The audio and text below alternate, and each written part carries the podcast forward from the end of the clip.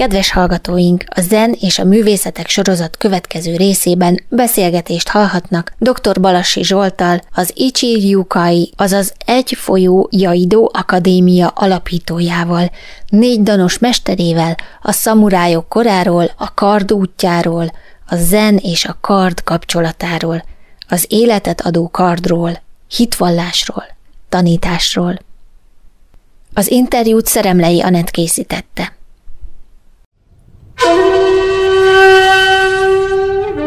Mint hold a tiszta éjszakát.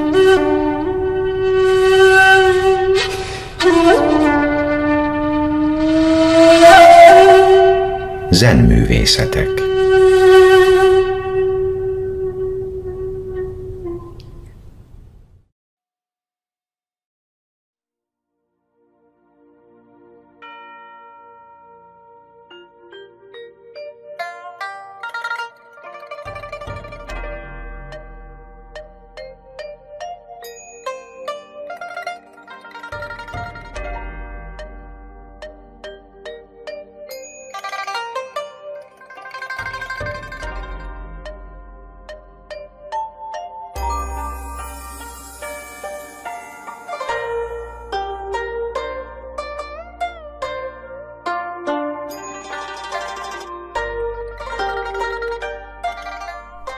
Szeretettel köszöntöm a hallgatókat, és üdvözlöm a stúdióban dr. Balassi Zsoltot, az Ichiri Kai, azaz az Egyfolyó Iaido Akadémia négydanos mesterét, aki a Tankapuja Buddhista Egyházban a Zen Akadémia keretében is vezet egy Iaido kurzust.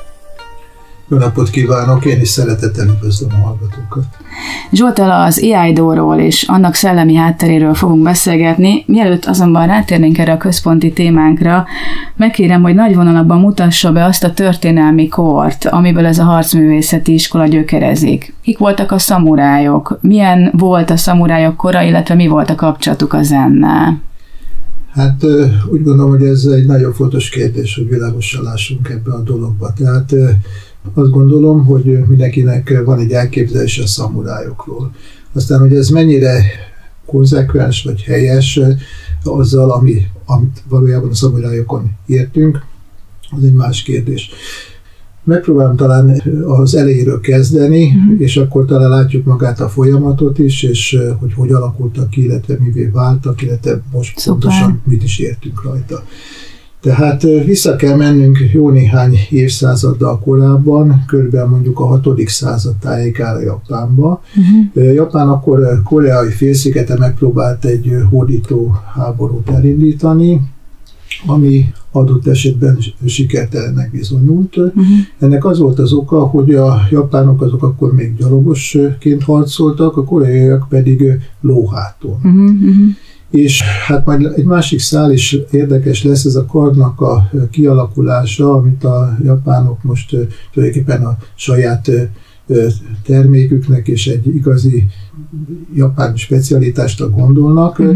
de igazából a kard maga is Koreából származik, illetve az a technológia, hogy ezt később kidolgozták, uh-huh. illetve finomították. Na most visszatérve a harcra, tehát azt tapasztalták a japán harcosok, hogy a lovasok ellen tulajdonképpen nem tudnak eredményesen fellépni, mm-hmm. és akkor váltottak a saját hazájukban, tehát visszatérve Japánba, és a lovas harcmodóra. Tulajdonképpen ez volt a fejedelmek viszálykodásának a kezdeti korszaka, tehát még mindig a 6. században vagyunk, ami egészen a 12. századig eltartott, ahol már szükség volt egy olyan, hát mondjuk egy egységes hadvezére, később ezt hívták Shogunnak, uh-huh. aki ezeket a küzdelmeket az országon belül, tehát Japánon belül le tudta kezelni.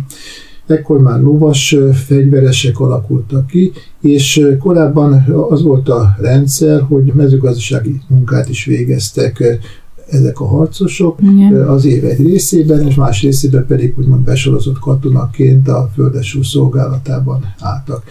Ez a 12. századtól kezdődően specializálódott. Egyrészt kialakultak a lovas harcosok, másrészt kialakult az a, hát mondjuk ebből megérhetést is biztosító azt mondanám, hogy szakmák. És zsoldosokra gondolom? Hát ez a zsoldos kifejezés mm. ugye megint egy olyan fogalom, ami inkább félrevezető, mm. mert hogy a zsoldoson ugye most azt értjük, hogy pénzért ők tulajdonképpen háborús szolgálatot, vagy katonai szolgálatot vállaltak.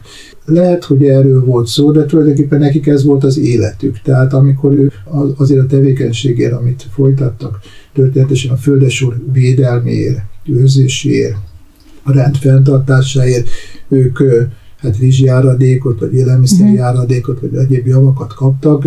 Ez messze nem az a fogalom, amit mi most zsoldosként való ja, nem is. Elszeged, elszegődésként Igen, gondolunk. nem pejoratíven gondoltam én se, csak mint, mint akiknek ez a hivatása, vagy ez a, az ebből élnek, vagy ez a megélhetésük is, és mellett. Igen, tehát ez lassan uh-huh. alakult Igen. ki, tehát ugye itt most már 600 évről beszélünk, uh-huh. kialakultak azok a társadalmi osztályok, amik egy idő után megmerevettek. Uh-huh. Tehát mi korábban ebbe a szamuráj mondjuk rendbe bárki beléphetett, aki elég ügyes volt, erős mm-hmm. volt, rátermet volt, és volt hozzá kedve is. Későbbiek során ez már nem volt ilyen egyszerű, sőt egy idő után teljesen lemerevedett.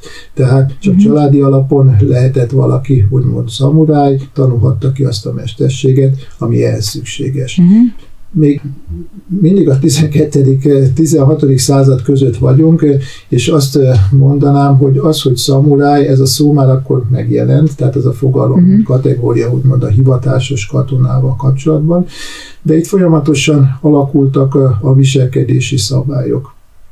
Megjelent az úgynevezett harcos útja, tehát az a úgymond törvénykönyv, ami előírta, hogy tulajdonképpen milyen erkölcsi normáknak kellene megfelelni ezeknek a uh-huh. katonáknak vagy szamurájoknak rögzült, hogy ki lehet szamuráj, illetve kialakult egy olyan típusú hát, képzettségi hierarchia is közöttük, ahol megkülönböztettek, továbbra is voltak úgynevezett gyalogos szamurájok, és voltak lovas szamurájok, de a képzettségekben, illetve az, hogy ki mennyi ideig és milyen módon, milyen technikákat tanult, óriási különbségek mm. voltak.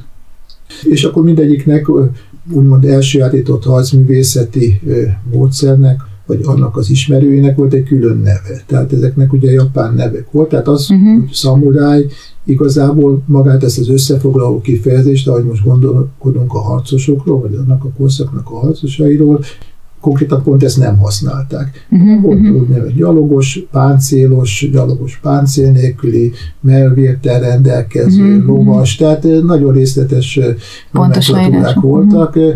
és ezt mindenki akkor értette. És akkor jutottunk el az 1600-as évekig, ami tulajdonképpen a mostani felfogásunk szerint a klasszikus szamurájkornak a kezdete, az 1800-as évek közepéig, amikor meg viszont ez meg is szűnt amikor már írások, fejezések születtek magáról a módszerről, amit uh-huh. követni kellett, iskolák alakultak ki, riuk alakultak ki, amihez lehetett csatlakozni, fölvételt lehetett nyerni.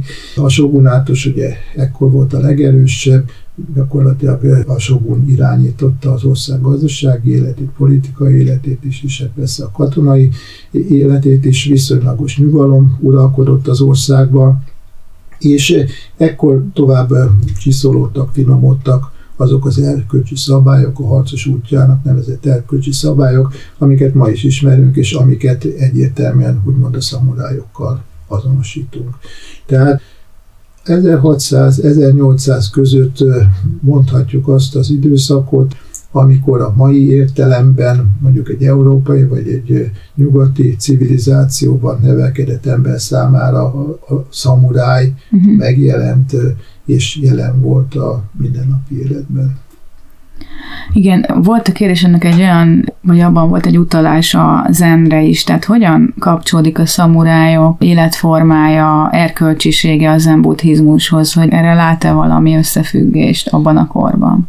Hát ugye ez talán egy még bonyolultabb kérdés. Tehát ugye Indiából indult el a buddhizmus, egész eh, Indiát tulajdonképpen meghódította, mai Indiából visszaszorult a 6.-8. századra, és tovább terjedt Kínán uh-huh. keresztül, koreai félsziget, és eljutott Japánba. Japán átvette a kínaiaktól nem csak a buddhizmust, az ott megjelenő buddhizmust, hanem átvette az írást is, kultúrának számtalan motivumát, a megjelenés, az öltözködés, a viselkedés, az etikett, és mindent egy kicsit átalakított. Átalakította az írást, egyszerűsítette, hm. bevezette a saját nyelven a hiragana, katakana típusú írást, ami a általuk kancsinak, tehát a japánok által kancsinak nevezette nek valamilyen fajta szó szerinti, vagy szóírásként tudjuk elképzelni. Szóval, igen és ugyanígy a, a hozzányúlt magához a buddhizmushoz is. Tehát azok a szerzetesek, akik Japánba elkerültek, akár indiai, akár kínai buddhista szerzetesek, azok a japán környezettel találkoztak, az ott meglevő szamurájokkal találkoztak, a harcosokkal, azzal a az egész életet, az egész mindennapi életet átható folyamatos küzdelemmel találkoztak, mm. és ennek megfelelően hát kialakult egy sajátos válfaja a buddhizmusnak, amit most zen buddhizmusnak hívunk, ami szintén sokszínű és sok ágból áll, és ez a fajta buddhizmus érdekes módon, nem teljesen nyilvánvaló módon, de nagyon közel került a harcosokhoz, a szamurájokhoz. Uh-huh. Van egy gondolat, ami tulajdonképpen, amin el lehet indulni, és amin hát ezt talán megérthetjük, de lehet, hogy a valóság ennél bonyolultabb minden esetre, én most ezt az egy szállat azért elmondanám. Ez pedig a folyamatos mozgásnak a, az érzése. Tehát ugye uh-huh, az uh-huh meg a, a szamuráj harcművészet is azt tanítja, hogy tulajdonképpen az elmét nem rögzíthetjük egy pillanatra se. Hát most ez a gyakorlatban ugye azt jelenti, hogy nem figyelhetünk mondjuk az ellenfélnek csak a lábára, vagy a kezére, vagy a karjára, mert onnantól kezdve a következő pillanatban már elvesztettük a küzdelmet. Vagy az életünket. Vagy azt, konkrétan azt jelenti, hogy az életünket is elvesztettük, mert hogy folyamatosan az egészet kell figyelni, a folyamatos változást kell figyelni, és ez ugye összefüggésben van az üresség tanával, tehát hogy most van változás, nincs változás, hol van a változás, mi van a mélyben. Ez valahogy nagyon megragadta a szamurájak a mm-hmm. gondolkodását, ami egyáltalán módon. nem nyilvánvaló. Egyáltalán mm-hmm. nem nyilvánvaló, mert ha most egyéb országokat megnézzünk, hát persze a vallás általában adott esetben, mint államvallás, ugye valamilyen szinten megjelenik a katonaságnál, vagy a katonák gondolkodásában is. De ilyen mélyen én azt gondolom talán nem érintett másokat, illetve ami még ugyanilyen fontos, hogy az a hatás, amit kiváltott, tehát az zen buddhizmusnak az átélése a szamurájokban, az olyan fajta viselkedést jelenített meg, ami adott esetben egy európai hm, harcmodornál, vagy, vagy a katonáknál ilyen formában nem, nem, nem található meg. Uh-huh. Mit jelent az IAIDO kifejezés? Ugye a legtöbb helyen azzal a fordítással találkoztam, hogy különféle váratlan helyzetekben való találkozás az ellenféllel. Hát ugye ennek rengeteg fordítása van, itt is a gyakorlatból indulnék ki. Hogy értjük most, vagy én hogy értem az IAIDO-t, és akkor utána elmondanám uh-huh. még, hogy, hogy milyen egyéb értelmezési lehetőségei vannak. A dó része az viszonylag egyszerű, ez azt jelenti, hogy út. Tehát egy olyan út, amit követek, egy, amivel egyetértek, és amit támogatok, és megpróbálok ennek megfelelően élni. De ez nem annyira régi kifejezés. Tehát a fogalom az ugye régi, de mm-hmm. maga a dó kifejezés az, az azt mondom, hogy, hogy talán száz éves vagy valami ilyesmi, tehát erre a mm-hmm. fogalomra a dót nem olyan régen használják. Mondjuk úgy inkább, hogy, hogy ez egy modern kifejezés. Uh-huh. Marad az EI. Az EI-nak van egy párja a kendo. A kendo, amit, tehát iádót is ugye a modern korban gyakorolják, a kendót is a modern korban uh-huh. gyakorolják. Tehát a kettő kontrasztjából tudnám jobban kibontani Super. a kettő közötti különbséget. Tehát a kendónál ott ugye nincsen valós fegyver, ott egy bambuszbottal dolgoznak, és próbálják azt a pillanatot megragadni, amikor az ellenfél, tehát páros gyakorlatok vannak, az uh-huh. ellenfél figyelme egy pillanatra kiesik, csak egy töredék másodperce, ezred másodpercekről uh-huh. van szó, ezt ők megragadják, és akkor támadnak. Uh-huh. Ez a kendónak a lényege. Tehát aznak a pillanatnak a megragadása, amikor az ellenfél megtámadható. Uh-huh. Na most ehhez ugye az kell, hogy, tehát, hogy valaki sikeres vagy eredményes legyen a kendóban, hogy egyrészt ezt a nagyon gyors hangulatváltozást egy másik Viszlaján. partnernél észrevegye, másrészt, és ez ugyanilyen lényeges, hogy akarjon támadni. Uh-huh. Tehát, hogy benne folyamatosan meglegyen az a igény, vagy készletés, hogy az ellenfele tulajdonképpen, hát mondjuk így meg akarja uh-huh. semmisíteni, vagy legalábbis le akarja győzni. A kendónak a vágásai, azok is a tradicionális harcművészeten alapulnak, de nagyon le vannak egyszerűsítve, tehát a karddal való mozgás. Ott gyakorlatilag néhány testfelület van csak engedélyezve, tehát uh-huh. ugyanúgy, mint a modern sportoknál, a boxnál például. Igen. Tehát néhány testfelület van engedélyezve, ráadásul néha még azt is bemondják előre, hogy ők tulajdonképpen milyen testfelületet vágnak. Uh-huh. Tehát igazából a lényeg a kendónál ez a dinamizmusnak a megjelenése, a hirtelen kirobbanás egy adott pillanatban, uh-huh. és annak az adott pillanatnak az észrevétele. Az IAIDO ezzel szemben egy sokkal mondjuk így bonyolultabb folyamat. Ott nem egy pillanatot kell megtalálni, hanem sokkal többet. Tudnélik, az IAIDO úgy kezdődik, hogy a kard nincs kihúzva tehát az a uh-huh. Tokiában helyezkedik el, az ellenfelek egymásra szemben ülnek, állnak, olyan tevékenységet folytatnak, ahol semmilyen előjele nincs annak, hogy egy Támadás másodperc múlva uh-huh. megtámadják uh-huh. a, a védekezőt, vagy a későbbi védekezőt. És akkor bekövetkezik ez a támadás, tehát az iaidónál minden esetben egy reakció van, tehát ő nem támad, uh-huh. nem kezdetben nem támad, hanem védekező. Igen, ez jelentős különbség. Uh-huh. Védekező reakció van, és utána viszont belekerül egy olyan bonyolult helyzetbe, ami azért bonyolult, mert vagy a tárgyak helyezkednek el bonyolultan, tehát ajtó van, vagy alacsony teraszban elhelyezve. Mm. Tehát különböző szituációk vannak, vagy sötét van, éjszaka van, vagy mm. pont szembesüt a nap. Szóval egy olyan mesterségesen létrehozott, tehát a valós életből elvett nehéz szituációk vannak, amit neki meg kell oldani. Mm.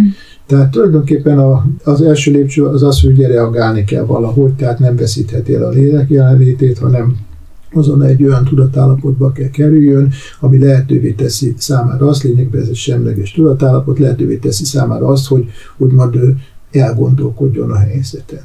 A második pedig, hogy ugye ezzel a gondolkodással valamit ki is találjon, tehát ugye értékelni Aha. tudja a szituációt, igen, és igen. akkor olyan, mint egy sakjátszma. Csak Szuper, ugye az a különbség, hogy a saknál ugye van ugyan egy óra, és akkor mérik, de hát az, az időt ugye percekbe, órákba, fél órákba mérik, és akkor ugye lehet öt percet gondolkodni. Na most itt ugye század másodperceket, vagy ezer másodperceket Igen. lehet gondolkodni, Igen. és azt kell elérni, hogy az ember ez alatt a század, ezer másodpercet ugyanolyan kényelmesen, ugyanolyan nyugodtan uh-huh. tudja fölmérni a bekövetkezett szituációt, hozza meg a döntéseket, mint a saknál, ahol kényelmesen ugye egymással szemben ja, és hát ugye a tét is más. Tehát tulajdonképpen, és akkor most visszatérek ugye az elejére, hogy hogy szokták fordítani, ami számomra még elfogadható, azt szokták mondani, hogy ez a kard kirántásnak a művészete. Uh-huh. Mert ugye el van téve a kard, és ki kell rántani, csak ugye a művészet onnan kezdődik igazából, tehát nem az a kunstebbe, vagy a művészet, hogy most hogy rántom ki a kardot, ja. mert ugye az teljesen félrevezető lenne, hanem az, hogy mi van utána. Tehát ezt valahogy hirtelen elő tudom venni, de hogy utána mit csinálok, hogy értékelem a helyzetet, hogy tudom meghozni azokat a döntéseket. És ugyanígy szükség van arra is, amit a kendósok csinálnak, hogy a megfelelő pillanatban támadni, támadni. De itt még másra is szükség van, itt adott esetben azt is meg kell állapítani, hogy a támadás egyáltalán honnan jön. Tehát az IIDO-nál a szituációk többségében például hátulról jön a támadás, tehát uh-huh. most látom. Tehát hiába nyitom ki a szememet, vagy nézem, hogy valami, semmit ja. nem látok. Hát most adott esetben a fülemmel ugye érzékelem, hogy mögöttem vannak, vagy uh-huh. nincsenek, yeah. de az iáldónak a célja az, hogy tulajdonképpen ő megérezze, hogy uh-huh. a támadás honnan jön, és az ellenfél gondolataiba bele tudjon helyezkedni, és utána az egész szituációt annak megfelelően tudja alakítani. Tehát az én felfogásom szerint, de azt gondolom, hogy talán ez a japán felfogás is, az iaido egy sokkal komplexebb tevékenység, mint a kendo. Én a kendót nagyon nagyra tartom, és fiataloknak kimondottan azt ajánlom mm. egy dinamikus sportként. Az iájdot általában középkorúak vagy egész idősek csinálják. Tehát tulajdonképpen ez egy elit változata a jelenleg kartforgatásként gyakorolt technikáknak. Mm-hmm. Japánban egyértelműen. Ugye ott a kendo az egy iskolai sport, lehet választani az iskolában kötelező sportok között judo, meg igen, a kendo igen. közül lehet választani, mm-hmm. mind a kettő do, tehát ilyen modern mm-hmm. változata a korábbi hagyományoknak. Az iájdót azt nem lehet választani az iskolába, viszont elég nehéz bekerülni egy iájdó iskolába, mm-hmm. tradicionális iskolába. Ezek általában családi alapon működnek, és elvileg el lehet kezdetni fiatal korban is, meg hát gyakorlatilag is, de nem jellemző. Az a jellemző, hogy valaki 30-40 éves korában kezdi el, mm-hmm. már belefáradt egy kicsit a munkában, és úgy gondolja, hogy valamit akar mégiscsak csinálni, és ez a típusú hát aktivitás, ez hát előnyösen, és azt gondolom, hogy megfelelő módon ötvözi a fizikai aktivitás részét, mert azért itt is van jelentős mozgás, és hát a mentális tevékenységeket, amit viszont utána a napi életben tud kamatoztatni. Uh-huh. Aki még soha nem látott Tiaidó edzést, hogyan képzelje el, milyen stílusú katákkal gyakorolnak, milyen külső és belső adottságokra van szüksége a gyakorlónak, aki ebben az irányzatban mélyülne el? Hát valahogy úgy kell elképzelni, mint egy teaszertartást. Most, hogyha valaki teaszertartást se látott, tehát egy japán teaszertartást se látott, akkor annak nehéz persze elképzelni. Minden teatrális. Nagyon szép ruhákban vannak a gyakorlók, ez egy fekete szoknyaszerű akamának nevezett uh-huh, alsó rész, és a felső rész is különböző színű lehet, maga a kard is egy nagyon szép látvány, hogy ezt a viselik a gyakorlók, a terembe mennek bele, az is meglepő. Én tulajdonképpen még mindig emlékszem arra, hogy amikor először kerültem egy ilyen IAIDO közegbe, és egy gyakorláson részt vehettem, utána azt mondtam, hogy hát tulajdonképpen ezt soha nem fogom megtanulni, ez egy csodálatos, és hát ezt mennyi ideig tanulhatták, el sem tudom képzelni, és akkor mentem második alkalommal, és akkor már összeszedtem a bátorságot, és megkérdeztem, mm-hmm. hogy hát tulajdonképpen a legfiatalabbat, aki ott volt a teremben, hogy hát tulajdonképpen mennyi ideig gyakorolt. Azt mondtam, két héttel előtte, két héttel előtte érkezett. És hát tulajdonképpen mindig ez volt a érzésem, tehát hogyha egy külső szemlélő először látja, akkor annak biztos, hogy más belülről nézve több éves tapasztalattal persze az ember már inkább a gyakorlóknak a hibáit próbálja követni, de összességében azt mondom, hogy ez egy nagyon látványos, nagyon protokolláris, tehát nagyon szigorúan mm-hmm. tartjuk az etikettet, egy az egybe ugyanúgy történik egy óra lebonyolítása, mint Japánban, és hogy lényeges eleme ennek a gyakorlásnak az egymás iránti kölcsönös tisztelet. Mm-hmm. Tehát amikor például Igen. befejezzük az órát, akkor meghajlunk egymásnak, és mindenki, a tanár is, és a diákok is azt mondják, hogy köszönjük egymásnak, hogy részt vehetünk az órán. Mm. Ja. Ez fontos, igen.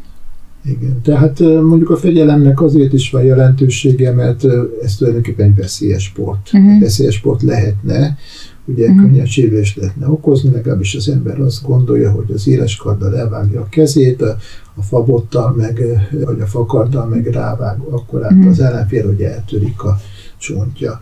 De valójában az én praxisom alatt, én 25 éve tanítom ezt a diájdót, az én nem volt soha baleset. Uh-huh, uh-huh. Ja, ez azért szép eredmény. De itt is van uh, olyan úgymond visszafogása a mozdulatoknak, amikor mondjuk egy támadás éri a ellenfelet, illetve a partnert, én inkább így szeretem hívni a, a velünk szemben lévő felet. Szóval, hogy hogy amikor így mondjuk jönne egy éles mozdulat, és akkor ott megáll valahol a mozdulat közepén, tehát hogy nem feltétlenül kell bevinni teljes erővel az ütéseket, vagy a... Visszatérek a kendo, azért, igen. hogy egyszerűbb legyen igen, a magyarázat. Igen. A kendónál ugye azért használnak bambuszkardot, uh-huh. tehát nem éles fegyvert, ami egyébként nagyon hajlékony, mert a, bambuszkard, uh-huh hogy azzal jó nagyot rávágnak ténylegesen az uh-huh. ellenfélre. Ott viszont van páncél is. Igen. Ami nem fémből készült páncél van, uh-huh. hanem bőrből különböző ja, ja. készítik ezeket, de ezt viselik, és azok, azokat a felületeket, amik megtámadhatók, tehát uh-huh. a mhm. kéz, a melkas, a fej, az nagyon védik ez a páncél. Tehát ott óriási csattanásokat hallani, ez még egy páncélon keresztül is elég igen, fájdalmas igen. tud lenni, ja. de, de ott ugye van egyfajta védekezés, és nem igazi fegyver van. Itt az iájdónál, itt bambuszkardot nem használunk, fakardot használunk, de a fakard is tulajdonképpen egy életveszélyes fegyver tud lenni, ja. de sokkal inkább egy idő után, kb. egy év után a gyakorlókat én arra szoktam biztatni, hogy vegyenek egy, egy valós fegyvert, és fémkarddal dolgozunk. Mm. Tehát ez gyakorlatilag ugyanolyan kard, ennek is van a különböző változatai, ugyanolyan kard, mint amit a szamurájok használtak. Ez azért lényeges, mert ezekkel lehet azokat a vágásokat, amiket mi is gyakorlunk, ténylegesen jól mhm. végrehajtani. Itt viszont nincs ellenfél.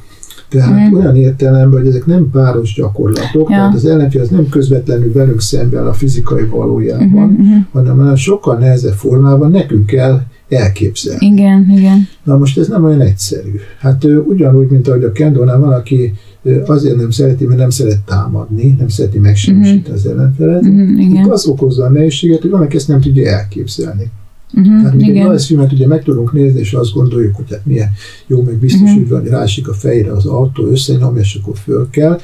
De ezt úgy az egészet elképzelni, és, uh-huh. és a virtuális valóságra is van egy elképzelés, uh-huh. igen, igen. ugye minden gyereknek, de hogy ezt magának kellene megcsinálni. Uh-huh. Ez olyan, mint egy mese. Ugye, hogy a mesének is vannak szereplő, és hogyha ja. az ember fölolvassa otthon a gyereknek, akkor az más, mint hogyha azt elmondja. Igen élő szóba, és akkor a gyerek jobban el tudja képzelni az élő szó alapján, mert neki uh-huh. is kiakar egy, egy elképzelés, mondjuk a piroskáról, meg a farkasról. Uh-huh. Ugye megnézi videóba, onnantól kezdve már nem igazán alakul ki neki semmilyen elképzelése, hanem a, a videóra ja, ja, fog emlékezni, és akkor ugye az lesz számára a piroska. Na most itt az IIDO-nál ezt az ellenfelt, ezt magunknak kell létrehozni. Aki mm. egyébként hát végeredményben utána mi magunk leszünk, mert az mhm, ugyanolyan képzettségű, ugyanolyan erős, gyors, dinamikus, magasságú, mint amilyenek mi magunk vagyunk, de, de ezt a figurát úgy, hogy az ténylegesen mozogjon, és elképzeljük, mm. hogy az tulajdonképpen mit csinál, és azt mm. le is akarjuk győzni, ez nagyon nehéz. Mm. És ezért van az, hogy az IIDO az az nem olyan, hogy bemegyek, és akkor hetente egy órát ott vagyok, és akkor sokkal ügyesebb leszek, hanem annak vannak bizonyos lépcsőfokai, és arra a lépcsőfokra rá kell lépni, és csak akkor tudunk tovább jutni, hogyha arra a lépcsőre eljutottunk, és, és utána uh-huh. tudunk menni a következőre. Tehát ennek a képzeletbeli figurának az elképzelése, vagy elkészítése ez, hát azt mondom, hogy sajnos több évet igen. Ja, már már én alkímia homonkulusnak hangzik nekem minden. Japán kultúrától nem túl idegen egyébként. Néha egyébként csinálom páros gyakorlatokat. Láttam videókat, elegen. ezért is kérdeztem így, mert ott pont ezt az illusztrációkat láttam, hogy valaki ott volt. Tehát, igen, igen. Azért, meg pláne amikor közönség van, hogy igen, igen. dolog érthető legyen, mert egyébként nagyon furcsa, uh-huh. de a bemutatókat is úgy szoktuk csinálni, hogy páros gyakorlattal, vagy adott esetben kettő vagy három uh-huh segítővel, mutatjuk be, mert vannak egész bonyolult szituációk, és uh-huh. utána pedig eh, hát történik maga a kata, tehát a eh, kodifikált sorozatnak, a mozgássorozatnak a végrehajtása, amikor már nincsenek uh-huh. ellenfelek. De az nagyon érdekes, hogy eh, lehet látni a végrehajtón, tehát aki bemutatja a gyakorlatot, hogy előtte ott van az ellenfél, vagy nincs ott az ellenfél. Mm. És ezt még igazán a gyakorlatlan szemlélő is észreveszi. Tehát egy olyan típusú bemutatás, ahol látszóan megvannak a mozdulatok, meg, meg vágások is vannak, ez olyan érdekes dolog, de hogy egy kicsit valaki jobban ránéz a szereplőre, azonnal látja közt a különbséget, hogy ez most tulajdonképpen átéli a gyakorlatot, Igen. és tényleg küzd valaki ellen, ja. vagy egyszerűen csak egy ilyen, hát színházszerűbb. Ja, abszolút, ezt teljesen értem, így gyakorlatokat én is gyakorok ugye a kung fu stílusban, de hogy ott ugyanez a helyzet, amikor a forma lehet, a forma gyakorlat lehet teljesen üres. Igen. Amikor úgy tűnik, mintha csak valami torna gyakorlatot, vagy valami gimnasztikai mozdulatsort hajtana végre az ember, de hogyha mondjuk van előtte tapasztalata arról, hogy milyen az a, mikor ellenfélel vagy partnerrel küzd, és ezeket bele tudja vinni a helyzetbe, hogy elképzelni ezt az adott ellenfelet, akkor egész mások a, a mozdulat. Pontosan így van, és tulajdonképpen ez lenne az IIDO-nak a lényeg, hogy Ha. valaki idáig eljusson. Ja, ez, És ha idáig eljut, akkor én minden esetben azt vettem észre, hogy meg is változott a gondolkodása, Mhm. de nem csak a gondolkodása, hanem az egész megjelenés és az életbe való mozgása, Mhm. vagy, vagy aktivitása is ja, megváltozott. ja. Tehát aki korábban bizonytalan volt, vagy félénk volt, ezek mind-mind eltűntek Mhm. ezek a tulajdonságok. A probléma az, hogy ugyanúgy, mint mondjuk a jogánál, ott is a jogának van egy olyan változata, ami úgynevezett terápiás joga. Tehát ö, nagyjából egész szép, Mhm. ö, hogyha valakinek van egy betegség, ami lehet egy mentális betegség, vagy egy fizikai probléma, ö, azt lehet mondani, hogy azt a joga gyakorlatot, hogyha csinálod, akkor ö, meggyógyulsz rendben van, csak az a probléma, hogy azt az egy gyakorlatot konkrétan biztosan nem tudja csinálni, Mhm. mert hogy az annyira nehéz, a teste Mhm. meg nem alkalmas a kivitelezésre, mert nem gyakorolta. Mhm. Tehát az IIDO-nál is ez hogy lehet világosan tudni, hogy bizonyos problémákra ez, ez jól működik, tudja gyógyítani, adott Mhm. esetben rendezi az elmét. Itt az a probléma, hogy akinek ilyen típusú problémája van, nem biztos, hogy alkalmas arra, hogy egy évig, két évig, adott esetben hosszabb ideig, tíz évig, Mhm. egy életen keresztül, ezt gyakorolja. Ja, ja. Ez ja. gyakorolja. És akkor, akkor itt ugye gond van, úgyhogy én ezt úgy szoktam feloldani egész egyedi módon, hát nem itt a főiskolán, hanem ahol tanítok, hogy eljönnek edzésre, hogy ott nem kell fizetni semmit, meg adunk minden felszerelést, és akkor néhány alkalommal megnézem, hogy hogy mozog, és akkor azt szoktam ajánlani, hogy ne üljön többet. Aha, Tehát, hogy ez De teljesen korrekt. mert hogy úgy Ez- látom, hogy ő nem fogja bírni, hogy mondjuk egy évig, Aha. minimum, vagy két évig, vagy öt évig járjon, és akkor meg fölösleges erre az idejét pazarolnia. Mhm. Nem azért, mert ő nem profitálna ebből, hanem mert pillanatnyilag olyan állapotban van, amivel én nem tudok mit kezdeni, mert ő nem akarja, hogy, mm. Hogy változzon, akkor én őt nem tudom meg. nem Abszolút, ez fontos, nagyon fontos. Ja, ja. Akkor jó szemmel lehet már erre így, hogy mondjuk egy hónap alatt ezt meg lehet állapítani. Igen, ez nem egyszerű. Ez nem egyszerű, sőt nem Valakire. is egy Mhm. kényelmes dolog, mert ugye azért itt van helyiségbérlet, stb. Mhm. Tehát mi is a valós világban mozunk, tehát nekem úgy mondva az kellene, hogy legyen az érdekem, hogy jöjjenek 2500-an, és akkor milyen jó Igen. lesz, és akkor hangosan az ember kiabál párat, és akkor mindenki azt csinálja, és akkor milyen jó, de én tőlem ez teljesen távol áll, tehát Mhm. én mindig kis csoportokban,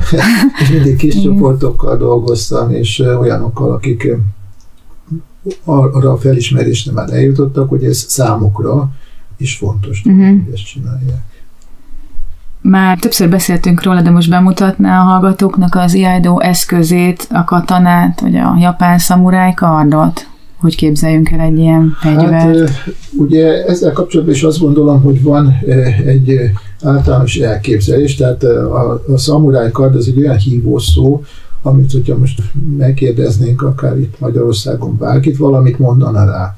Én azt gondolom, valami olyasmit mondana rá, hogy ez nagyon éles dolog, nagyon éles, ami mindent átvág, Mhm, átvágja az ólomcsövet, mhm, és bármit.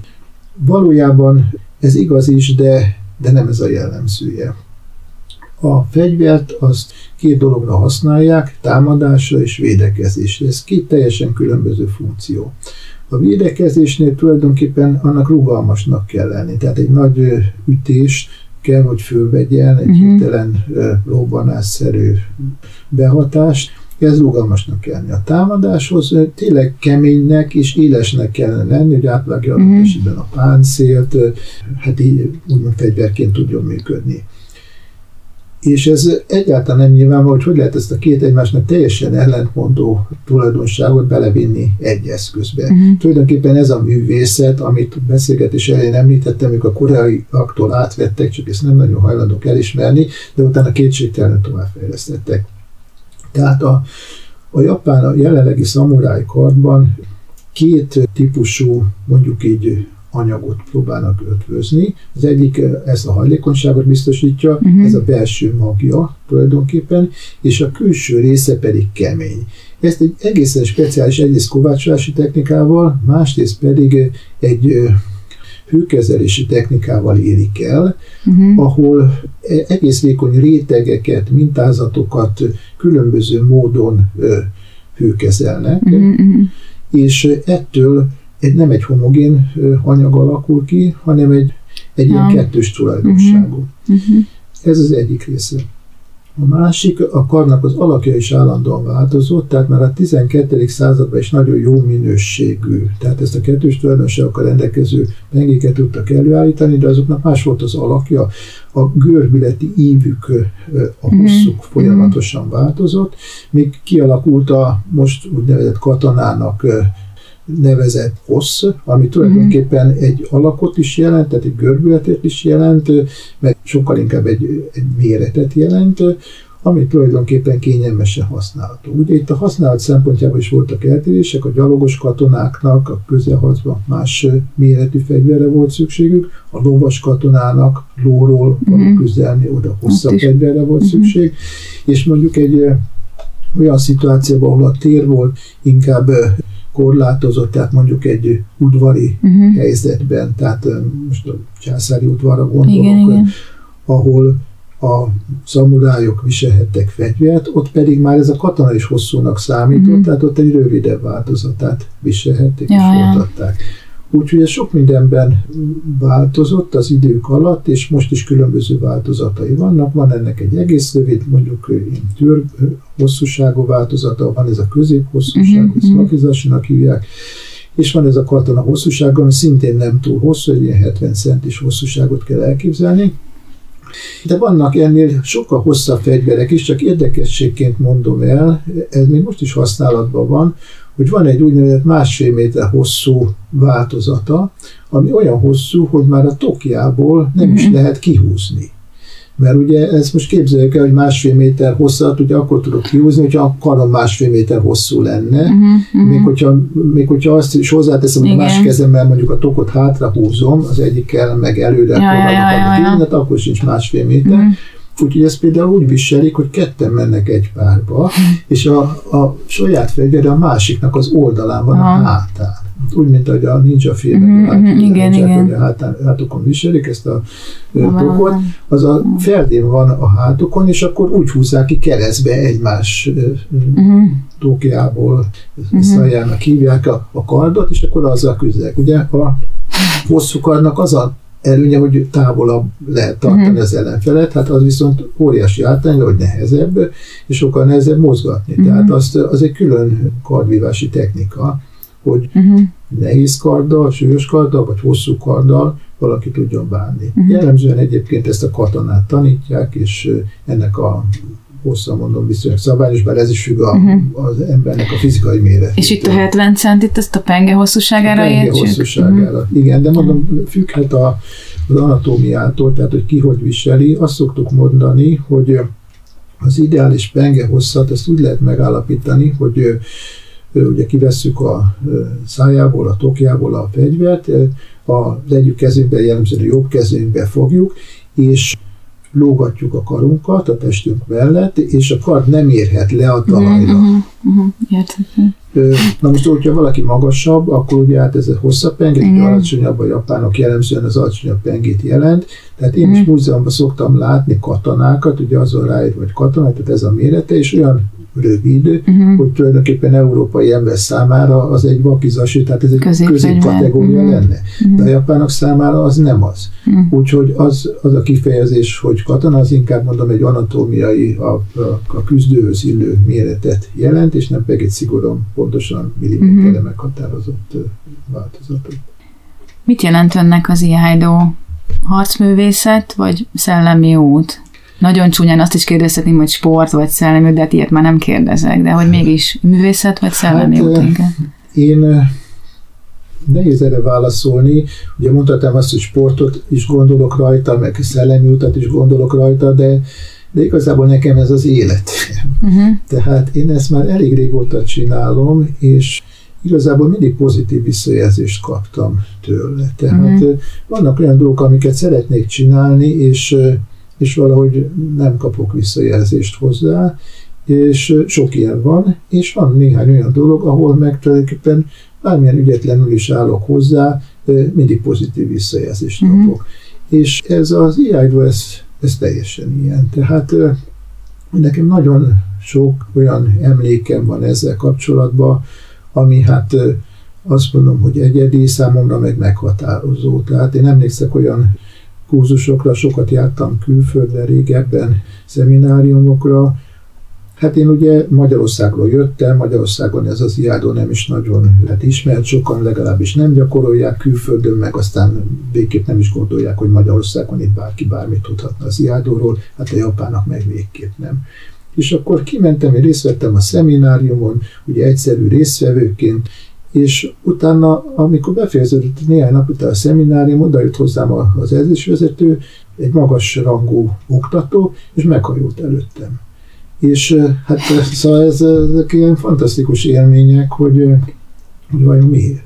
miért? Tehát én ebbe élem az életemet, vannak ugye edzések, akkor próbálok átadni ebből mm. valamit, de nem csak a technikából, hanem hát ebből az érzésből is, hogy hát tulajdonképpen ez, hogyha valaki jól eltalálja, és hozzá ugyanígy illik, akkor számára ez ugyanilyen hasznos lehet. Mm.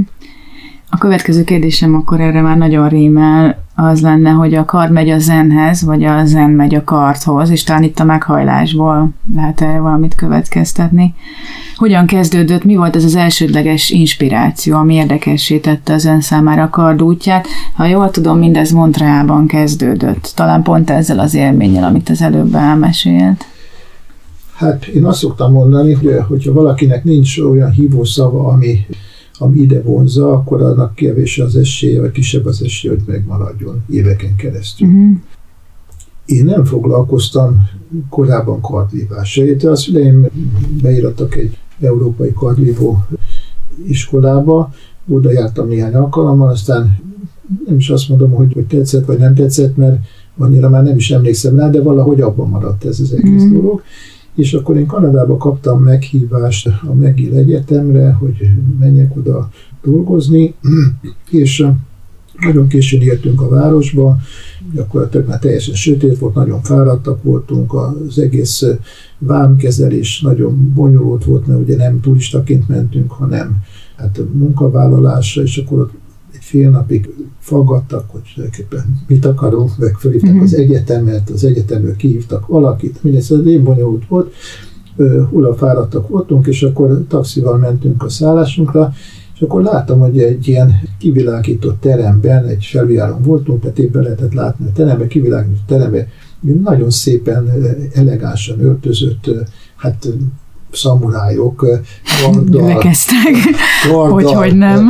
karddal mozognak. Hát mondom, ez csoda. Hát ilyet én még nem is láttam, olyan, mint egy filmben.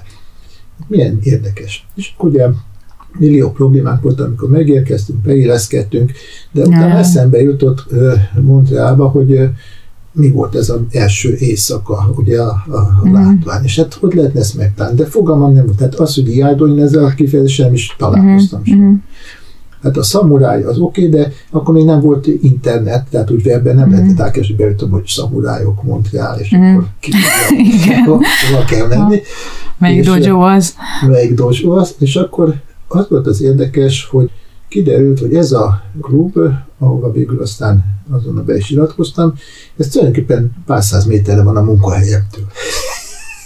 Azért Úgy, ez, ez nagyon életlen. Nagyon érdekes volt, és befogadtak, szerettek, és aztán minden nap jártam.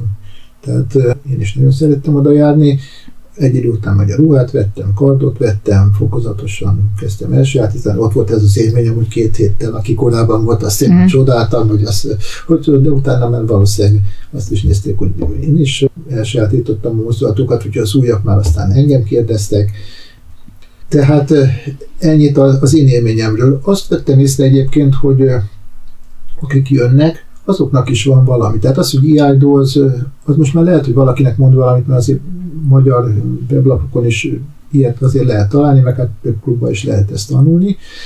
De jellemzően nem ez a hívószó, hanem az, hogy kard, tehát ők valamilyen ok miatt gyerekkorától a kard érdekli, van akinek az, hogy a szamurájok, van az, hogy a szamuráj kard, uh-huh. de valami olyasmi, ami konkrétan kötődik ehhez a tevékenységhez, az, az jó hívószó lehet, és ez tényleg mélyen benne van, akkor az, az egy alap lehet arra, hogy ezt évekig csinálja. Mert a zennel való kapcsolatnál ugye azt szokták mondani, hogy a zen kenichi, tehát hogy a zen is, meg a ken is, tehát a kard, az egy. Az egy. Ugye én mm. azt szoktam mondani, hogy ez egy mozgó zen.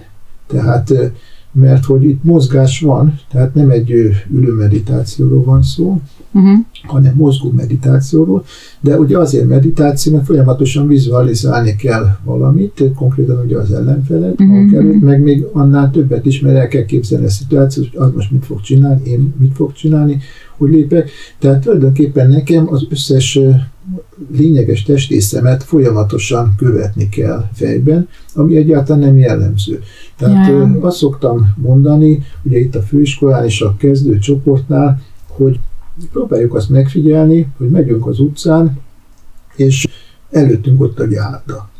És hát azt tudjuk, hogy a járdára, hogy akkor föl fogok lépni, tehát megyek az út, és fölépek, és akkor mm rendben van, ez semmilyen problémát senkinek nem okoz. Hát, hogyha uh-huh. nincs ugye valami komolyabb baj. De ez ja. nem okoz. De az viszont, hogy én mikor tudom azt megmondani, mennyivel előtte, hogy most én jobb lábbal fogok föllépni, vagy bal lábbal a járdára, az már problémát okoz, ja, mert ugye azt általában nem is figyeli az ember, uh-huh. de hogyha mondjuk elhatározza, hogy figyeli, akkor is biztos, hogy meg tudja azonnal csinálni. Uh-huh. Tehát, és ez egy rémegyszerű dolog, mert egyszerűen csak egy szállat, tehát az, hogy most melyik lábamat ja, fogom ja, Csak erre kell egy csak dimenzióra figyelni. figyelni. Uh-huh, Na most hát az irányítónál meg ugye nem ez a helyzet, mert ott mozgás szinkronok vannak, uh-huh, tehát ja. nekem pontosan szinkronizálni kell mondjuk a jobb lábamat, a bal kezemmel, és másodpercek töredéke alatt. És töredéke alatt. Ja. Tehát, és ez nagyon nehéz, mert ugye különböző szálakat kell elképzelni, Igen. mozgás irányítási szálakat, amit az agy megold, de az, hogy ezt uh-huh. tudatossá tegyem, tehát felhozzam ebbe a tudatos formában, ja, ja. és utána követni tudjam, és szemlélni tudjam ezeket a mozgásokat, az már nem olyan egyszerű. Uh-huh. És hát tulajdonképpen ezt gyakoroljuk. Ja, ja. csodálatos. Mi tartotta meg az IIDO útján? Azt is kérdezhetném, hogy hogy lesz valakiből négy danos mester, milyen szellemi, tudati cél vagy helyzet inspirálja? Hát ugye ez a danfokozat eh, dolog, ez, eh, ez eléggé érdekes. Korábban nem voltak danfokozatok. Tehát ott a mesterek ugye a iskolát működtettek, és hozzájuk be lehetett úgymond iratkozni, járni lehetett, szolgálni lehetett őket, tehát eh, takarítani az udvart, ilyesmi, és, és tanulni lehetett náluk. És amikor már a mester úgy gondolta, hogy már ő nem tud többet tanítani az adott diáknak, akkor kiadta az úgynevezett Menkiu Kárdent, ami azt jelenti, hogy én már többet neked ebbe a művészetbe, amit csinálok, nem tudok uh-huh, adni. Uh-huh. És akkor tovább ment, és akkor máshol más dolgot tanult. Ez nem feltétlenül azt jelenti, hogy most a kard után íjászatot kezdett, hanem nem, mert hogy a kardnak egy különböző uh-huh. más stílusát ja, ja, ja. Na most itt ugye kialakultak ezek a DAM fokozatok, és mindenki ennek óriási jelentőséget tulajdonít, sőt utána most már kialakultak a KIU fokozatok, ezek a tanuló fokozatok, sőt mm. akkor még tovább bonyolították, hogy akkor vannak gyerek KIU fokozatok, és mm-hmm. tehát ezek mm-hmm. biztos nagyon jók, meg a társadalmasításra, meg hogy minél több embert vonzon, nagyon jók a karaténál, ezt különösen használják, a judónál is. Tehát ahol sokan vannak, ott ennek eh, szerintem van jelentősége. Mm. Itt, itt sokkal kevésbé. Itt ugye azt szokták mondani, hogy tehát vannak a fokozatok, és ha valaki eléri az egydan fokozatot, az nagyon nagy dolog, mert hogy, mert hogy abban rengeteg munka van. Hogyha mm. tovább lép, akkor meg hát akkor már úgymond bekerül a szakmába, és akkor már szakmai alapon nézik egymást az emberek. Mm-hmm. Úgyhogy a négy nap fokozat itt Magyarországon soknak számít, Japánban nem számít soknak, én már nagyon régen nem voltam vizsgázni, tehát az én felfogásom szerint meg én inkább abba az irányba mozdulnék el, meg a hallgatókat is ebbe az irányba próbálom eltolni, hogy ez sokkal inkább egy ilyen mentális tevékenység, ja, ja. ahol, ami meg fokozatokkal nem érhető. Látni, persze, látni, persze. látni lehet, tehát ez külső szemlélő is észreveszi, de azt, hogy most egy fokozata van, vagy kettő, vagy öt kiú, vagy, vagy nyolc, ennek az én felfogásom szerint nincs jelentősége. Bíztam benne, csak azért így illik feltenni a kérdést. De hogy igen, tehát akkor, akkor viszont azért van itt még a tarsolyban néhány, hogy akkor milyen szellemi tudati cél vagy helyzet, ami inspirálja, ha már danok annyira nem érnek. Én azt gondolom, hogy tehát amilyen irányba én most, tehát egyrészt a technika az nagyon szép és látványos. Igen. Tehát, hogyha valaki ezt megtanulja, akkor az jól fogja magát érezni. Jól fogja ő maga is érezni, hogyha átéli, uh-huh. és bárki, akinek bemutatja, az is jó. Ez olyan, mint hogyha valaki megtanul egy verset, és azt szereti elmondani, akkor az mindenkinek jó. Aki mondja, annak is jó, ugyanaz az éneknél is, és ugyanez a, a gyakorlásnál uh-huh. is. Tehát, hogyha valaki ezt szépen meg tudja csinálni, akkor az, az számára egy öröm uh-huh. tulajdonképpen, uh-huh. amit, amit meg tud élni. A másik az, az hogy, hogy én most már egyre inkább azt látom a gyakorlókon, hogy mindenkinek van valamilyen fajta problémája. Hát most ugye ez nem is túl nehéz az életben, mert azt könnyű összeszedni ezeket a problémákat. De Csak élni kell hozzá egy darabig. Olyan, olyan, igen, olyan problémák, amiket eh, nem biztos, hogy föl tud dolgozni mm. magába. És akkor ezen próbálok segíteni. Hmm. Hát én sem vagyok ugye egy, egy csodatévő, de, de valamilyen fajta tapasztalatom van, és azt gondolom, hogy az IAD ebben nagyon jól tud segíteni. Hmm. Tehát én azokat az elemeit próbálom hangsúlyozni a gyakorlásnak, ami egy olyan mentális tudatállapot irányába viszi el a gyakorlót, ami számára hasznos lehet. Uh-huh. Tehát egyrészt megpróbáljuk azonosítani a problémákat, hogy valaki például félénk, azt azonnal lehet látni, és ha valaki túl félénk, akkor ugye az az életben nem annyira praktikus dolog. Ja. Nem feltétlenül kell neki támadónak lennie, Igen. tehát nem ugye a ló túloldalára kellene átesni, de az, hogy, hogy ezt a úgymond kóros félénkséget uh-huh. ugye leküzdje, az viszont neki is érdeke lenne. Itt az nagyon lényeges, hogy valaki ezt fölismerje, adott uh-huh. esetben segítsége, vagy fölismeri, vagy nem ismeri. Ha nem ismeri, nem lehet meggyógyítani. Tehát az, azokra mondom azt, hogy hát én az segítem továbbra is, de, nem gondolom, hogy lesznek igazi előrehaladás, mert hogy, mert hogy nem tud tovább lépni saját magát. Ja, ja, vagy van ott a félelemnél pont egy olyan akadály, amiben nem szeretnek sokan belegondolni, hogy ez egy ilyen fájdalmas vagy nehéz út ezeken átmenni. Nekem is volt például nyilvános beszédtől való félelem, meg egy csomó minden, nem szeretek így előadni dolgokat. Ehhez képest a kungfunál időnként 200 ember előtt kell megmutatni, hogy mi az a versenyforma, amit éppen elsajátítottunk, de most nem a verseny az érdekes benne, és ez egy nehéz út, hogy az ember azt a kényelmetlenséget leküzdje, hogy újra és újra neki megy a helyzetnek, az eléggé kell az illetőt zavarnia ennek a félelemnek, és egy, egyfajta bátorság kell, vagy ez egy érdekes dolog, hogy egy félelmet úgy lehet leküzdeni, hogy valamilyen fokú bátorság, hogy jó tudom, hogy félek, de oda megyek.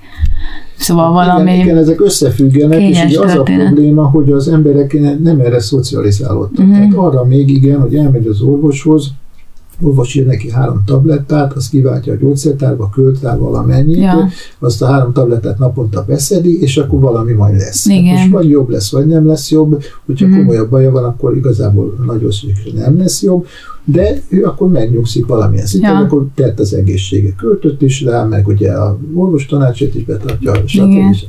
Na most az IADO meg a altművészetek azok nem ilyen egyszerűek. Tehát ott ennél sokkal többet kell tenni. Ugye az a mondás, hogy nincs királyi út. Tehát, uh-huh, hogy a, igen. a királynak is ugyanaz az utat kellene megtennie, és Hát erre most lehet azt mondani, hogy lemondás, de igazából nem úgy kellene megélni, hogy uh-huh. most tulajdonképpen elmegy és is gyakorol, hanem úgy kellene megélni, hogy ez tulajdonképpen ez lenne a normális élete. Tehát igen, olyan igen, értem, hogy igen. ez az egészséges élet, uh-huh. hogy tulajdonképpen igen, itt vannak feladatok, amit uh-huh. úgy tudok megoldani, hogyha abban valamit befektetek. Ja, és ja. azért fektettem be, vagy azért akar megoldani a feladatot, mert számomra az vagy érdekes, vagy szükséges, vagy hasznos, uh-huh. adott esetben az egészségem Igen. megőrzés. Igen, csak ehhez időnként ki kell tudnunk lépni a komfortzónából, de ha túl sokat vagyunk ott a kényelmi zónában, elbújva a pajzsaink mögé a félelembe, hogy akkor inkább nem megyek olyan helyzetekbe, elkerüljük, stb. egy csomó ilyen döntés van, akkor ezek nem történnek meg, ezek a fejlődések, de hogy most jutott eszem, hogy ez kell talán ehhez, hogy kilépni, merni a komfortzónából, és ebbe a kényelmetlenségbe tenni magunkat addig, amíg át nem tudjuk azt így transformálni. Ez nagyon nehéz. Ja, és erre kevesen Ez nagyon nehéz, és ugye az a kérdés, és erre próbálok mostanában fókuszálni, hogy hogy lehet rávenni az embereket, hogy ezt mégis megtegyék. Ja. Én most egy évet töltöttem Indiába, ahol joga, filozófiát, gyakorlást és szanszét nyelvet tanultam, tehát látszott uh-huh. teljesen más dolgokat, és mindenki azt kérdezte tőlem, hogy miért mentem el. És hát ugye tényleg nagyon nehéz volt ott, és az étel más, a klíma más, a tisztasági viszonyok mások, szóval ja. kb. minden más, mint az ember elgondolja, és ennek ellenére én ott jól éreztem magamat, a feleségemmel voltunk kint, tehát ketten voltunk kint, és meg is oldottuk a, a dolgokat, mert én azt éreztem, hogy ott az emberek rá tudok hangolódni arra a mhm. gondolkodásra, és éreztem azt a viszont szeretetet, tehát hogy tulajdonképpen jól hangolódtam rá, és, és befogadtak. Uh-huh. Most itt az IAIDO-nál is, meg a harcművészeteknél is ez akkor működne, hogyha valaki odáig eljut, hogy valamit mer lépni, hát most ugye minimálisan azt, hogy eljár edzésekre, ja, igen. azon aktívan részt vesz, próbálja uh-huh. megérteni, hogy mi az, amit tud, meg mi az, amit nem uh-huh. tud, mert ez már külön probléma, ugye, hogy, hogy valaki nem szokott ahhoz hozzá, hogy benne azt tudatosítsák, hogy mi az, amit nem tud. Ja, ja. Hát azon kellene, van, aki ezen úgy megsértődik, hogy akkor rögtön elmegy. Igen, sajnos itt a büntető jutalmazó kultúránkban ez nem annyira divatos. Igen, igen, igen. ugye hát ez kellene tovább lépéshez, mert hogyha uh-huh. nem tudja, hogy mind, kell tovább lépni, akkor ugye elég nehéz igen. a laktába menni. És hogyha ezeket mind csinálja, akkor van arra esély, de akkor is még csak az esély van rá, hogy tulajdonképpen, ezt rendszeresen csinálja, uh-huh. akkor tényleg a gondolkodása is fog úgy alakulni, uh-huh. hogy, hogy ebből a pozitívumokat látja meg. Ez egy gond, és azt gondolom, hogy ezzel mindenki küzd, aki harcművészeteket, vagy, vagy adott esetben bármilyen más tudományt tényleg komolyan akar tanítani, vagy elsajátítatni. Ugyanez van a zenetudományát, tehát hangszeres zenénél uh-huh. is, mhm. ugye éveket kell abba belefektetni, Ja. Ott esetben ugye ismerjük ezeket a történeteket, hogy gyerekkorában már odaültették a zongorára, és mindent kívánt, csak épp zongorászni nem akart a gyerek, Igen. de utána viszont utána zongora művész lett belőle, és ugye ezzel se tudja ja, képzelni, ja. hogy ugye ennek zongorázza minden nap hat órát. Igen. És előtte meg ugye egy órát kényszerítették rá.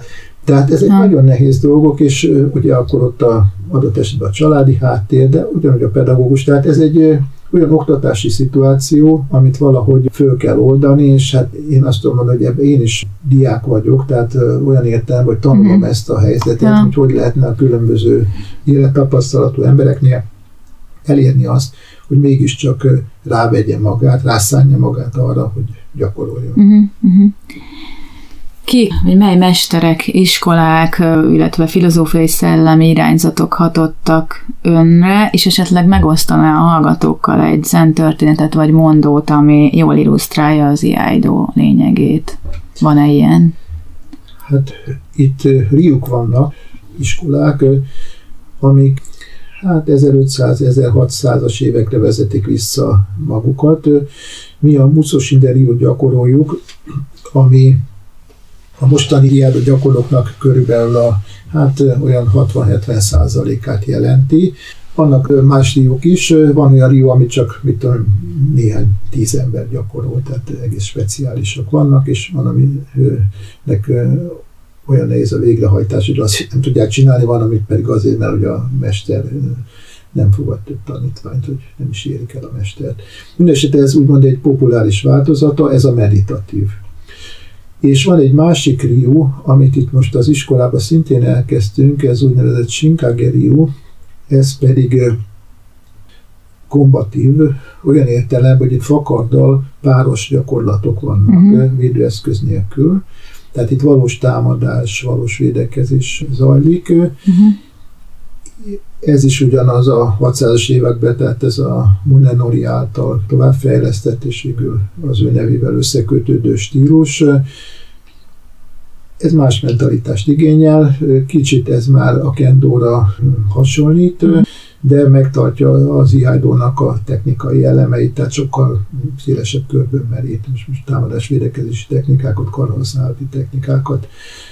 Úgyhogy én ezt a két stílust gyakorlom, a Muszosinderiút és a Sinkágériút, és ebben próbálok hát, olyan oktatást levezényelni, az órákat, olyan szellembe tartani, hogy el, minden alkalommal mindenkiben előjöjjön az az érzés, hogy tulajdonképpen mind a kettőnek a lényege a meditatív tartalom elsajátítása, mm. és az, hogy a saját életére, az milyen módon tudna kihatni, és adott esetben milyen módon tudna segíteni benne.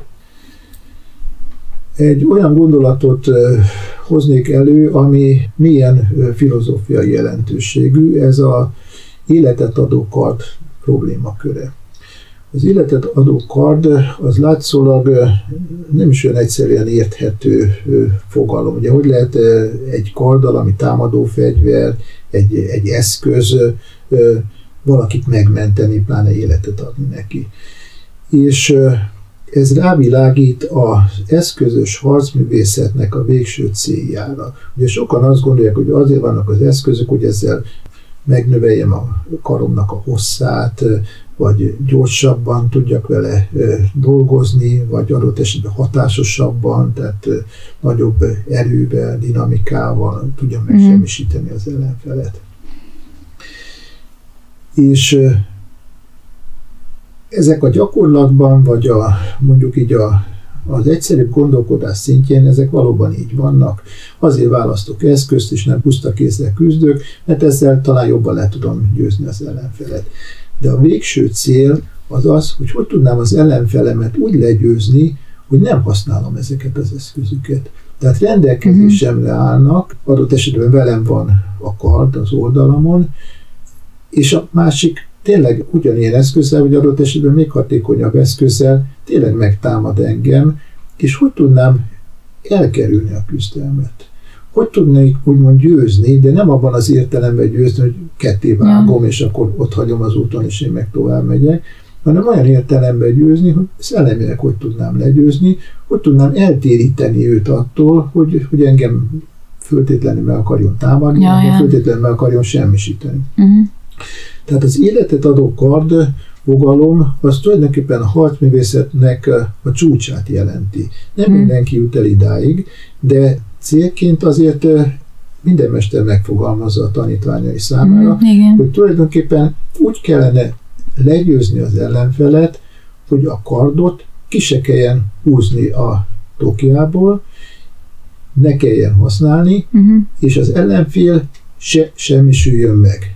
Ugye a modern üzleti gondolkodásban ez a klasszikus win-win szituáció, ja, mindenki ja, nyer. Igen, ugye, igen. Tehát úgy fejezünk be egy látszólag nehéz problémát, hogy ő is nyer, vagy legalábbis azt gondolja, hogy én is nyerek igen. rajta, és akkor tulajdonképpen ez egy kedvező kimenetele egy küzdelemnek.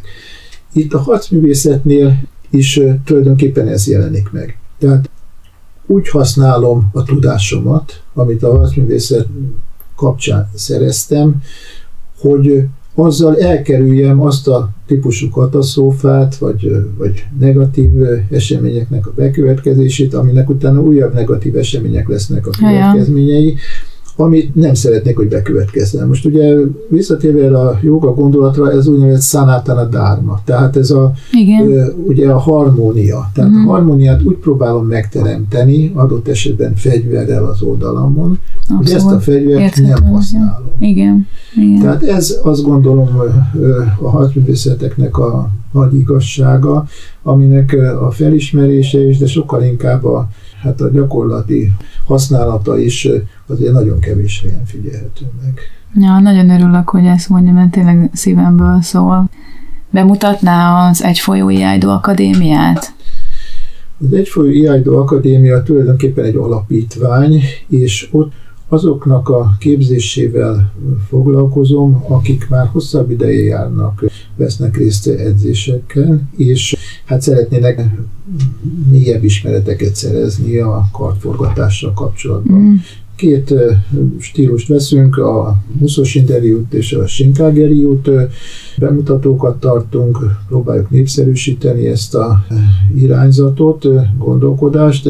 Van egy weblapunk, az egyfolyó.hu, weblap, és ott próbálom cikkeket föltenni magával az IIDO-val kapcsolatban, annak történelmével kapcsolatban, illetve Japánnal és japán kulturális eseményekkel kapcsolatban is. Kiknek ajánlaná ezt a harcművészeti szellemi irányzatot? Milyen készségeket fejleszt az IIDO? Én úgy gondolom, hogy ugye mindenkinek, de azért, azért ez nem, nem, nem Legalábbis egy hónapig, igen, ugye? Igen.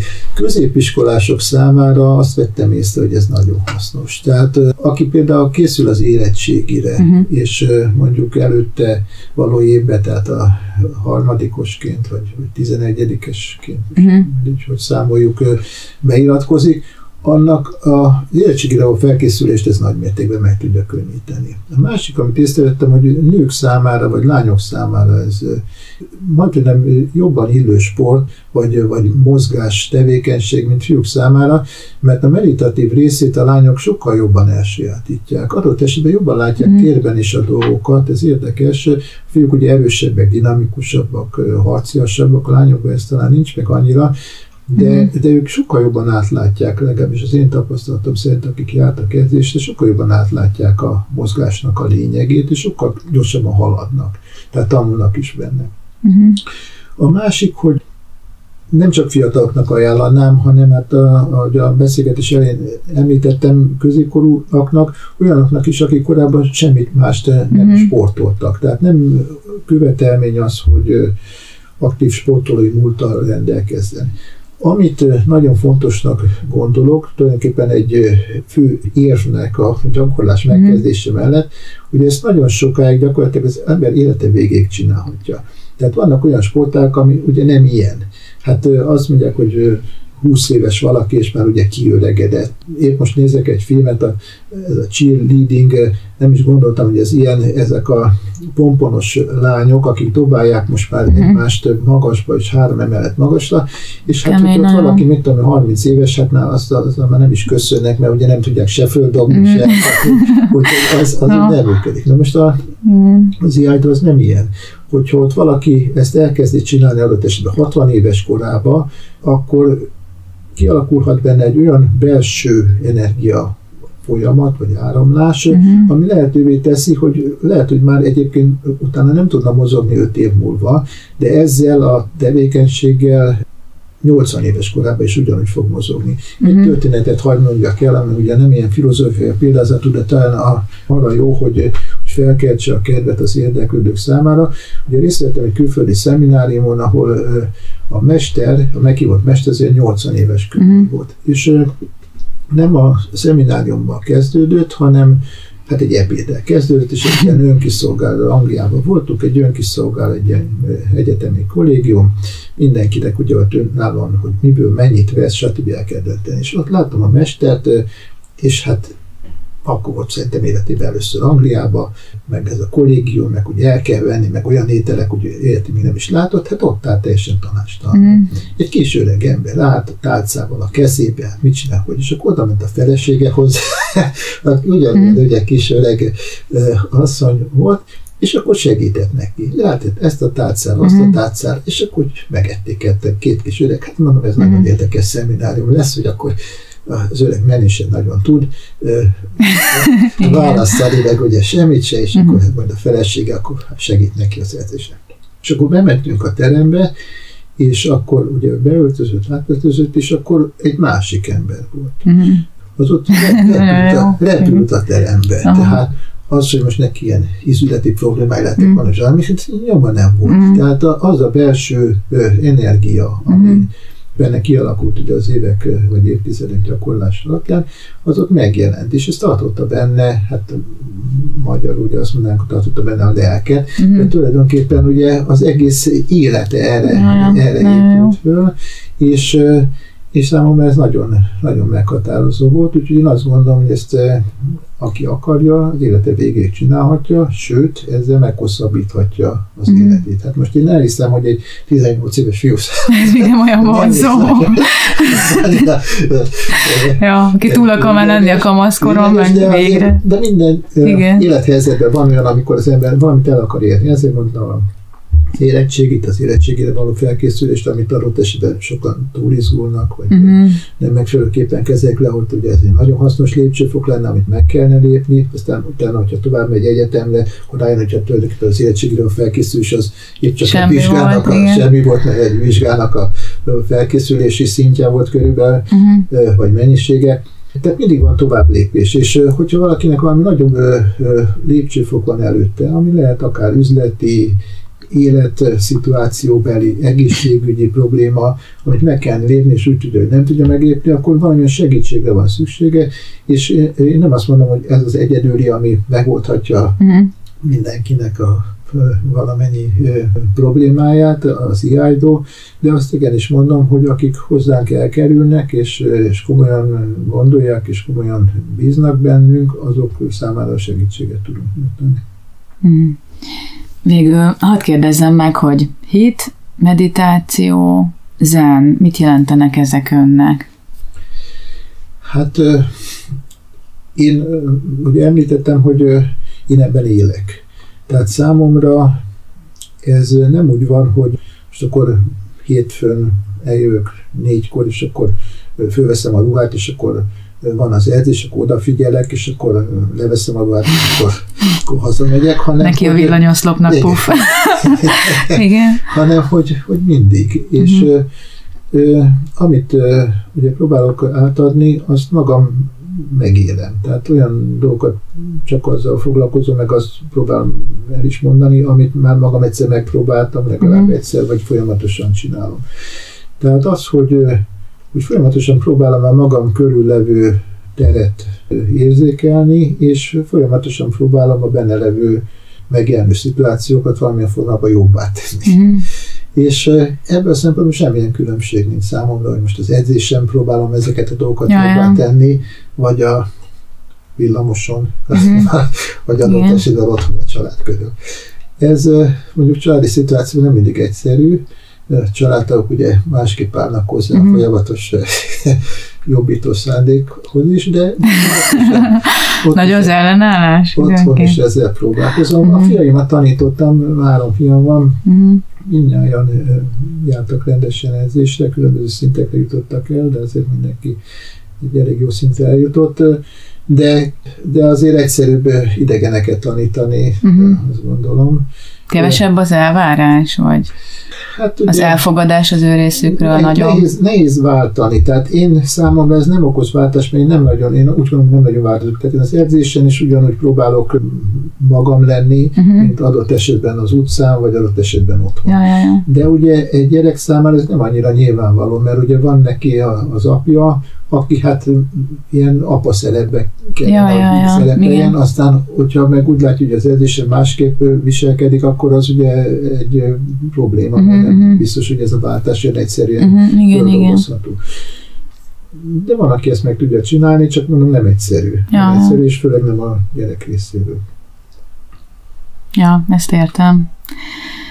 Én nagyon köszönöm ezt az igazán inspiráló beszélgetést, és most akkor búcsúzzunk a hallgatóktól.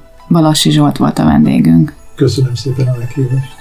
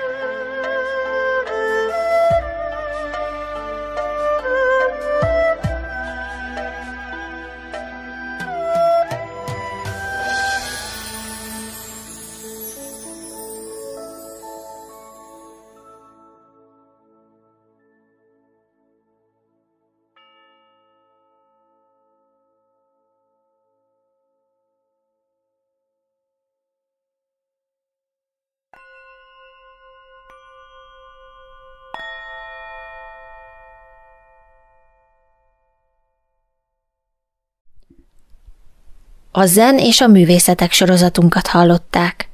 Dr. Balassi Zsoltal Szeremlei Anett beszélgetett. Köszönjük, hogy hallgatnak minket.